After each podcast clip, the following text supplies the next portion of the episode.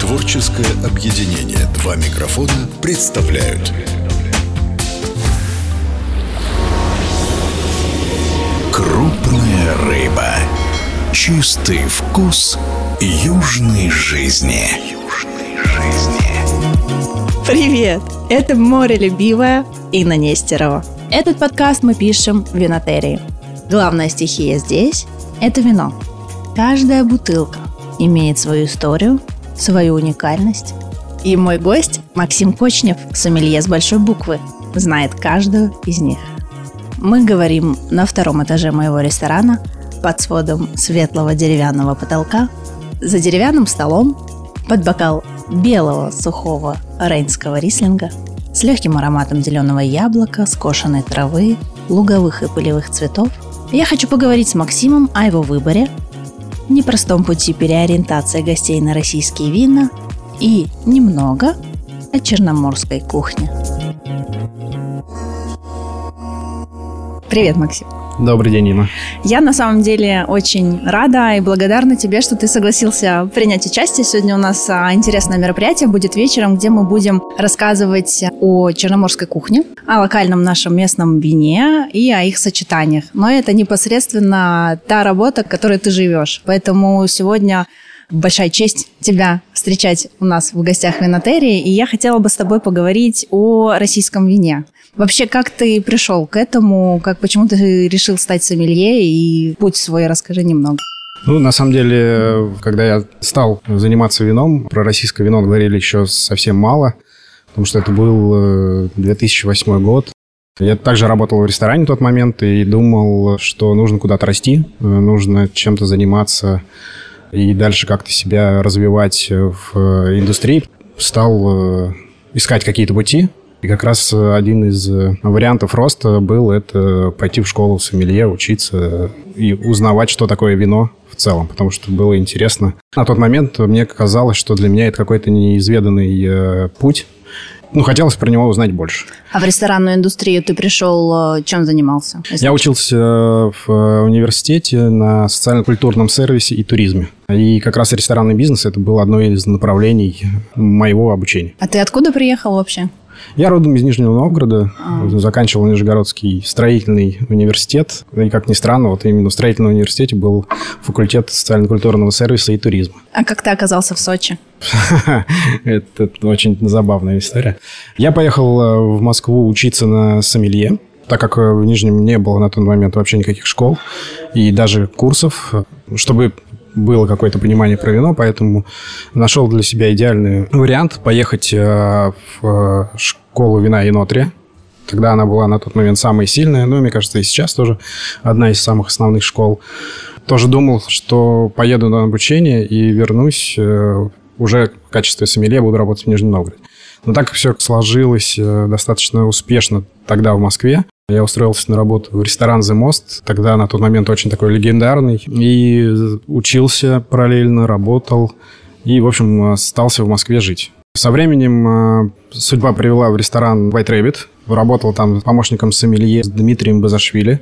Тоже легендарная личность для московской винной индустрии. И в 2014 году подошел Борис э, Зарьков и предложил поехать на время Олимпиады в Сочи в ресторан Red Fox. Я, конечно же, согласился. Съездил э, на время Олимпиады, вернулся обратно тоже White Rabbit, начал э, работать. И на тот момент Red Fox был такой сезонный проект. Он работал только во время горнолыжного сезона как-то вот через год, через даже, получается, через два, в конце 2015 года Борис Зарьков предложил поехать на горнолыжный сезон в Red Fox. Вот мы с семьей решили, что классное предложение провести зиму в горах, а не в Москве, и поехали в Сочи. Планировалось, что мы там проведем э, полгода, и в апреле вернемся в Москву, 2016 но так как Red Fox оставили работать и на летний сезон, то есть он стал всесезонным рестораном, э, работающим круглый год, мы остались вместе с Red Fox. Круто. С конца 2015 года до сих пор в Сочи. Но не жалеешь? Вообще не жалею, нет. Ну, зато тепло, можно Здесь, купаться. Ну, да, конечно. В первую очередь это подкупила эта экология, это море, горы, прекрасная теплая погода, зелень. Один из популярнейших вопросов. Как часто ты бываешь на море? Живя на юге. Ну, на самом деле, как, ну, прогулки часто на море, да, то есть мы с семьей э, часто выходим, чтобы купаться в море, нет, я не купаюсь в море. Просто все друзья мои, которые живут в Москве, считают, что это ежедневно ты ходишь на море, наслаждаешься, загораешь, да, а потом, когда ты говоришь, что, ну, дай бог, пару раз попадешь за сезон, это уже счастье. Ты пришел и учился в Анотре. Я, кстати, тоже проходила там курс двухнедельный экспресс, который помог мне вообще понять, наверное, что такое вино, потому что когда мой папа решил сделать винодельню, угу. закрутить весь этот большой бизнес. Естественно, я ничего не понимала, и вообще, ну как это, все проходят, знаешь, вот эти стадии в школе, там, в подростковом периоде, а, это водка-кола, еще там виски-кола. Потом я не пила, была очень такой а, приличной девушкой, вот. И папа, увлекшись вином, стал говорить, что это очень крутая культура, и культура винопития, и вообще вот это употребление всего, и он углубился, очень интересовался этим, и нас к этому тоже приучал. Так вот, когда мы сюда приехали, чтобы понимать, э, что такое вино и как его открывать хотя бы, да, в ресторане mm-hmm. работая, я пошла на этот экспресс-курс. Ну, я считаю, что они очень э, крутые специалисты, да, даже за две недели мне дали столько информации просто. Так вот, пройдя школу Инотри, там учат, естественно, на иностранных винах, да, и начал ты свою карьеру, работая с иностранным вином. Как ты пришел к тому, что надо ставить Россию вообще в карту? Винотри, да, особенно в тот момент, повторюсь, что ну, тогда про российское вино практически не говорили, да, да и представителей российского вина было на тот момент очень мало. Мы, мне кажется, даже российское виноделие, насколько я тогда помню, особо и не затрагивали во время обучения. Сейчас же в Инотре я знаю, что есть целый курс, посвященный российскому виноделию, и он, по-моему, там длится не один день даже. Говорят про регионы, говорят про сорта, говорят про технологии, то есть э, про виноделов, э, что немаловажно на самом деле, потому что мало кто знает российских виноделов, и это не есть хорошо, на мой взгляд. Даже была смешная как такая одна история на конкурсе сомелье в Южном регионе, он проходил в Сочи, был э, вопрос в финале, то есть было уже три финалиста. В финале показывали фотографию Анатолия Анатольевича Корнеева, вот. И не поверите, никто не сказал, кто это. То есть, э, ну, это было очень смешно. Угу. Сначала все подумали, что это какая-то подстава, и даже кто-то из, зала э, выкрикнул, что за легкие вопросы в финале. То есть а оказался совсем нелегкий вопрос. Хотя Анатолий Анатольевич Корнеев, помимо того, что он там читает курсы в Инотре, он и достаточно много сделал для вообще продвижения вина в России. Как я пришел к тому, что нужно ставить винную карту российские вина? Ну, сейчас, э, безусловно, это тренд. Хотя я с российскими винами начал работать еще, наверное, в 2015 году, когда я приехал в Сочи, стал заниматься ресторанами White Rabbit Family на юге. И мы ставили российские вина, потому что мы находимся в регионе, в котором вина делают, в котором виноделие на тот момент развивалось. Но тогда уже были интересные экземпляры, позиции, за которые было не стыдно, которые можно было удивить, про которые можно было рассказать. Это немаловажно для позиции, занимаемой в винной карте в ресторане. Да? То есть э, люди в ресторан приходят не то, чтобы там поесть, заправиться едой там, э, и выпить бокал вина неизвестного или еще что-то. Они приходят за историями, они приходят за сервисом, и когда есть о чем поговорить, это на самом деле большой плюс. У нас очень много историй, именно поэтому мы решили записать подкаст, рассказать и поделиться, потому что мало кто знает, а, что вообще есть черноморская кухня, и там даже из моего окружения люди, которые понимают и знают, где и чем я занимаюсь, да, все равно присылают мне вино какое-нибудь чилийское и говорят, вот это нормально, можно это взять? А что, за, что такое мальбек? Что за сорт? Вкусно, невкусно? Крупная рыба. Сложно ли вообще переучивать, э, если это можно слово сказать, гостя нашего сейчас от импорта к России? Тренд трендом, а все привыкли и знают, что вот Франция, неважно, если вот человек не разбирается, да, там на полке стоит вино Франция, о, хорошее, надо брать. Ну, на самом деле нет, не сложно, потому что еще есть такой момент, что гости, приезжая в Краснодарский край на отдых, да, можно сказать, что за неимением другого, да, они приезжают в Краснодарский край на отдых и хотят попробовать что-то местное. Таких гостей достаточно много. Нет, бывают такие гости, что они приезжают и говорят, мы любим вот э, такую позицию вина, и мы хотим ее исключительно сегодня там попить. Угу. Окей, э, без проблем. Э, там, если нет, подбираем какой-то аналог. Но есть те гости, которые спрашивают что-то, прям, ну, они э, целенаправленно идут попробовать российское вино в ресторане, и чтобы им про него что-то рассказали. Потому что э, еще они говорят, что вот мы ездим там в Испанию, пьем что-то местное, да. Едем в Италию, там в какой-то регион, пьем тоже э, местное. Мы сейчас приехали в Краснодарский край, мы хотим э, попить краснодарского вина. Российского вина. Кстати, вот многие почему-то не делят российское вино на регионы пока как-то нет такого понимания, что вот мы едем в Крым, хотим пить крымское, там, в Краснодар, краснодарское, там, в Ростов, ростовское. То есть им не важно, откуда это будет вино, из Крыма, из Ростова или из Краснодара. Спасибо. А... Уже, что хотя бы просто российское, а не французское, там, к примеру. Ну, то есть доверие нет, интерес, есть. Интерес есть. Про доверие, может быть, э, пока еще рано говорить, да, доверие нужно все-таки заработать, а у нас, э, ну, на мой взгляд, все-таки виноделие в России достаточно молодая отрасль, угу. и э, нужно премия, чтобы заработать себе какой-то авторитет, что ли, или еще что-то. Хотя у некоторых виноделин, которые работают достаточно давно на рынке, уже этот авторитет есть. То есть гость бывает, приходит, там, спрашивает определенного производителя, потому что он его где-то уже пробовал, или даже он с виноделами или с представителями винодельни знаком.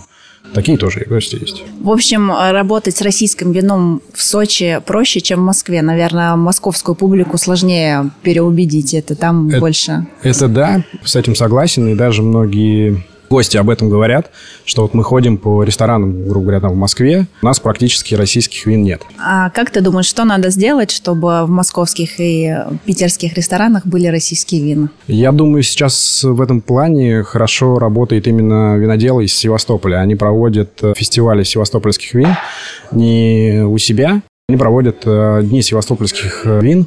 В Санкт-Петербурге фестиваль был уже, по-моему, даже второй раз. В Москве тоже, по-моему, два раза они э, делали. Это нужно продвигать как раз эту культуру, да, именно в других регионах, чтобы гость, приезжая из другого региона, он уже знал, был знаком с культурой Краснодарского края. И это может быть не только вино, это может быть какие-то продукты, это может быть та же кухня. То есть культуру нужно продвигать в других регионах про культуру в регионе, да, с ней здорово знакомиться, но на нее нужно специально ехать. Вот гостя, чтобы заинтересовать, угу. например, чтобы он приехал в Краснодарский край, с этим познакомился ближе, дать какую-то вводную информацию уже там, на месте, замотивировать. Согласна, кстати, это хорошая идея. Мы обычно здесь у себя на месте мероприятия такие проводим. А про это никто не думает уже по остаточному принципу. В Сочи у вас разные гости есть, да, там, которые приезжают из Москвы, такая сегодня тема прям московские гости и местные жители. И различаются ли вкусы у людей, вот что они предпочитают пить, белое или красное? Это я к чему задаю вопрос. У нас есть наше вино Рубин Галадриги, в общем, мы его сделали в розовом варианте, и когда мы зимой путешествовали и проводили различные дегустации, Москва, Питер, Сочи, предпочтения абсолютно разные. То есть, если у нас, допустим, продается очень хорошо Солярис и Рубин, ну, Солярис это вообще фаворит, по-моему, всех гостей, но Рубин розовый вот у нас лучше идет, там, в Питере, например, или Москве, то ли потому, что там холодно, да, идет лучше красное вино наше.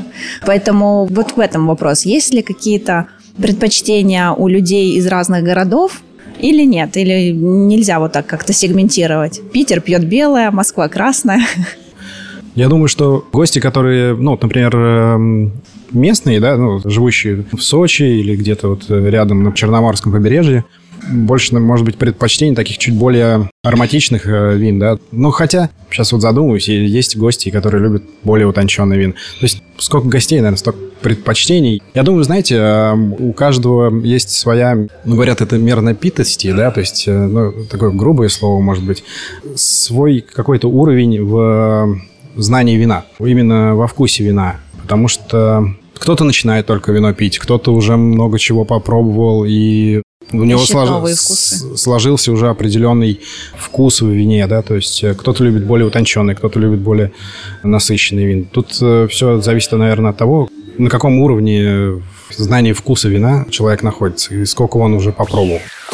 Крупная рыба. А можно какой-нибудь лайфхак для слушателей? Просто постоянно люди спрашивают меня, вот я пришел в магазин, как выбрать российское вино?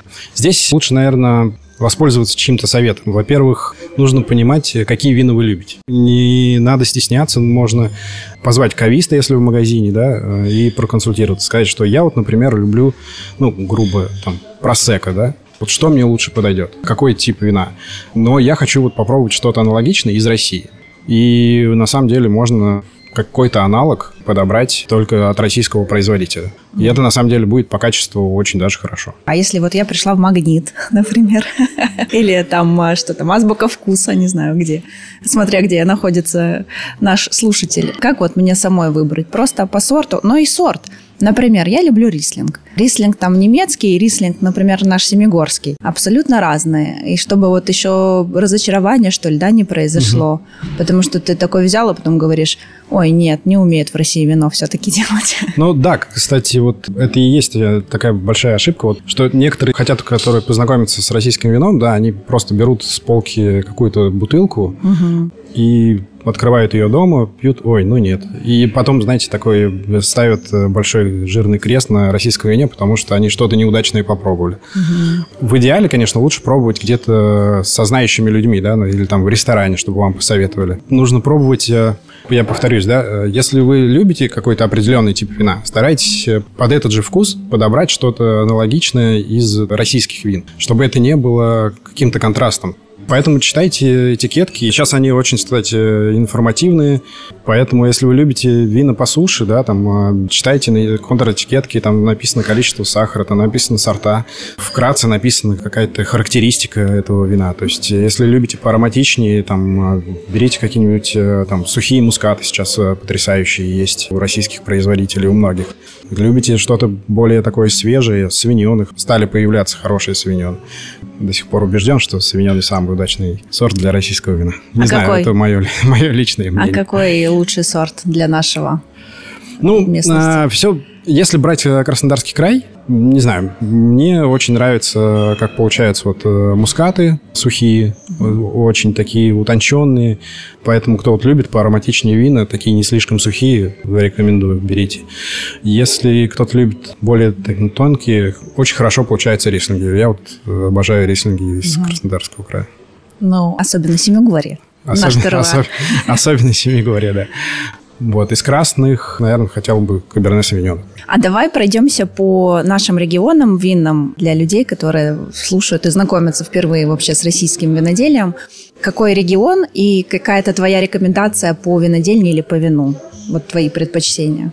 С чего стоит знакомиться вот так, что ли? Не суперсложные какие-то такие замысловатые вина. По регионам Краснодарского края? Нет, России. Ну, там Крым, Краснодарский край, Ростов. Вот так угу. пройдемся. Ну, у нас вот, например, там винные карты составлены таким образом, что мы делим э, вина на разные регионы Российской Федерации. То есть у нас отдельно прописан Краснодарский край, отдельно прописан Крым, отдельно прописан Ростов, Дон. Сейчас вот Нижняя Волга появилась новая у нас страничка.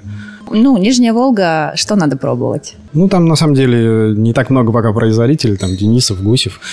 Делают достаточно интересно, пока тоже много экспериментируют, но некоторые вещи очень достойные. Угу. Если Ростов, то это, конечно, там... Ну, винодельня Ведерников достаточно давно работают, работают именно с автохтонными сортами. Арпачин со своими игристыми из Алигате, честно говоря, меня сразил. У меня любимый сорт винограда Алигате, и когда я увидел Алигате, сделанный по классике, для меня это был, конечно, пушка. Ну, так, да, причем э, очень хорошо получилось. Про Крым, да. Крым сейчас э, называют маленькой российской Бургундией, да, где появилось очень много маленьких доменчиков или как виноделов, которые продвигают собственное имя, сами делают э, вино, но также там есть э, и достаточно давно работающие большие э, заводы, винодельни. Поэтому в Крыму тоже нужно делить как раз на большие заводы, да, такие как «Золотая балка», «Альма-Валий», Качевелей. В Крыму все-таки есть деление на больших виноделов и маленьких. Угу. Краснодарский край все-таки больше сейчас, скажем так, представлен достаточно большими э, винодельнями. Но сейчас э, тоже появляются и небольшие маленькие ребята, да, то есть с собственным именем э, виноделы, с небольшим производством, которые достаточно тоже интересно делают. Вчера, кстати, пробовал с паштетом рислинг Нестерова. Был просто... А все знаешь почему? Прекрасное Потому что сочетание. Рислинг, Семигорье, еще и Нестеров – лучшее сочетание. Крупная рыба. Кстати, о сочетаниях. Работа сомелье – это в том числе и подбор блюда под вино, или наоборот. да? Пэринг, назов- так называемый. Да, а от чего чаще всего ты или там гости отталкиваются? Они сначала блюдо заказывают или сначала вино? Ну, по-разному. Есть гости, которые сначала выбирают э, блюдо. Есть э, гости, наоборот, которые сначала определяются с вином, а потом под э, вино просят им подобрать что-то из блюд. Чаще как раз моя работа это вот во втором случае. То есть здесь мы уже с гостем больше проводим времени, больше общаемся.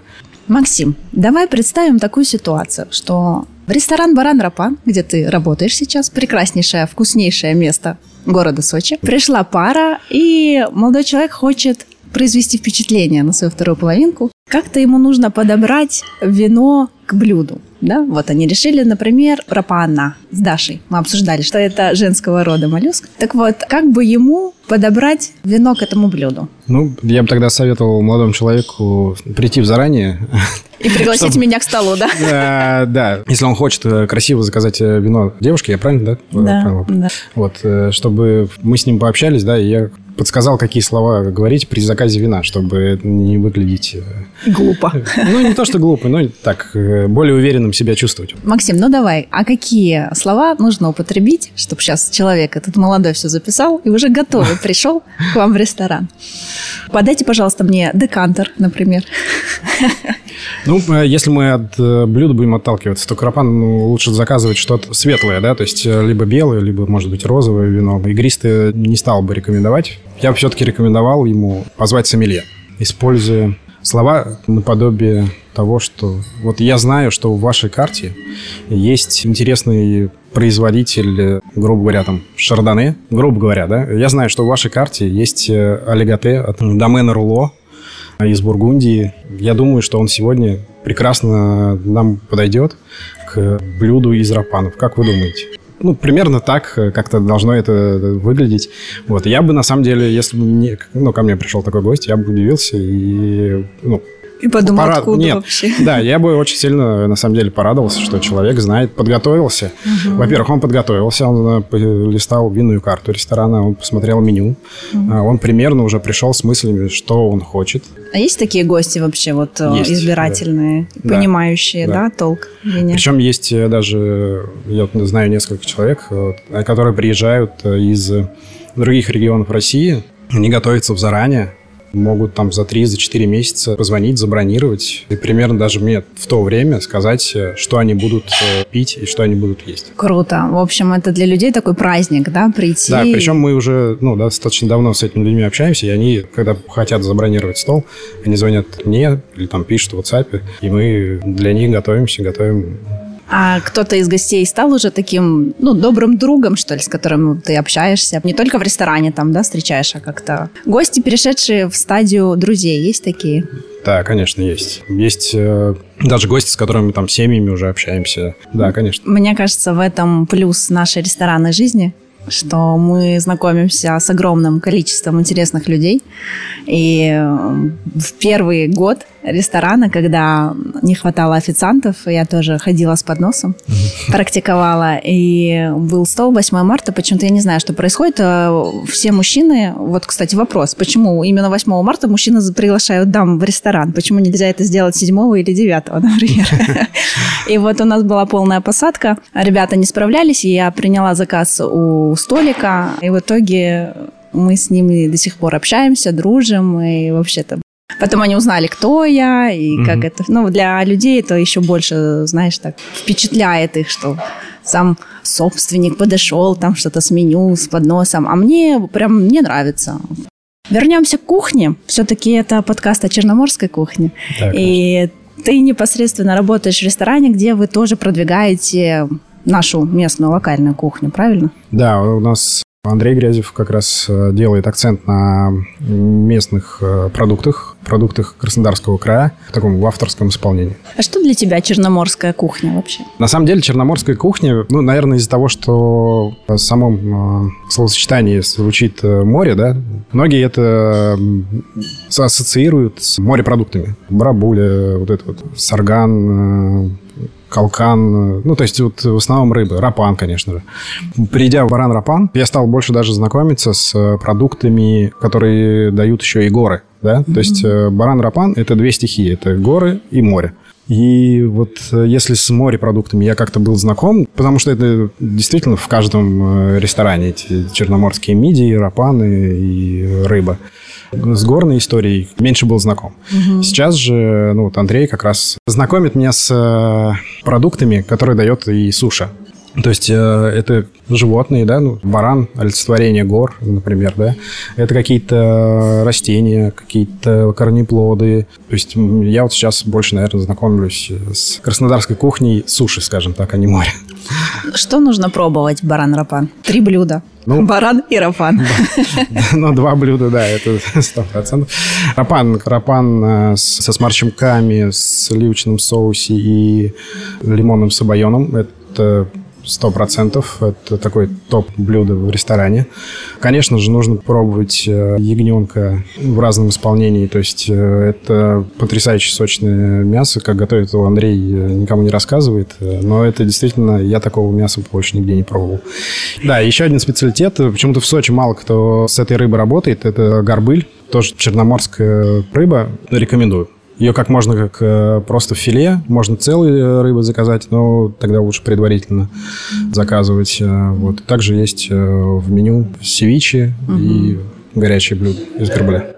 Я хотела бы, знаешь, вернуться все-таки к моменту пэринга и вот просто пару советов, если, например, нет сомелье в ресторане, как подобрать блюдо к вину. Ну, типа, все знают, что мясо с красным вином, рыбу с белым, да, хотя это ошибочное мнение. Да, и на наших шеф-тейблах, э, когда мы проводим наши ужины, всегда говорим, что экспериментируйте, пробуйте, и все зависит там и от соуса, и от э, степени приготовления, метода приготовления блюда. Но так вот просто пару советов. Ну, смотрите, а на самом деле, если вы приходите на шеф-стейбл и нет какого-то пэринга, да, я э, гостям рекомендую взять э, свое любимое вино, с чем он уже знаком, и знакомиться просто с кухней. Потому что, как правило, сеты, они содержат разные вкусы, разные консистенции, разные э, соуса, разные технологии приготовления. Поэтому лучше отталкиваться именно от любимого вина, да, то есть э, при выборе просто выбрать э, любимое вино, угу. ну или какое-то игристое. Игристое на самом деле идеальный э, вариант э, для любого пэринга.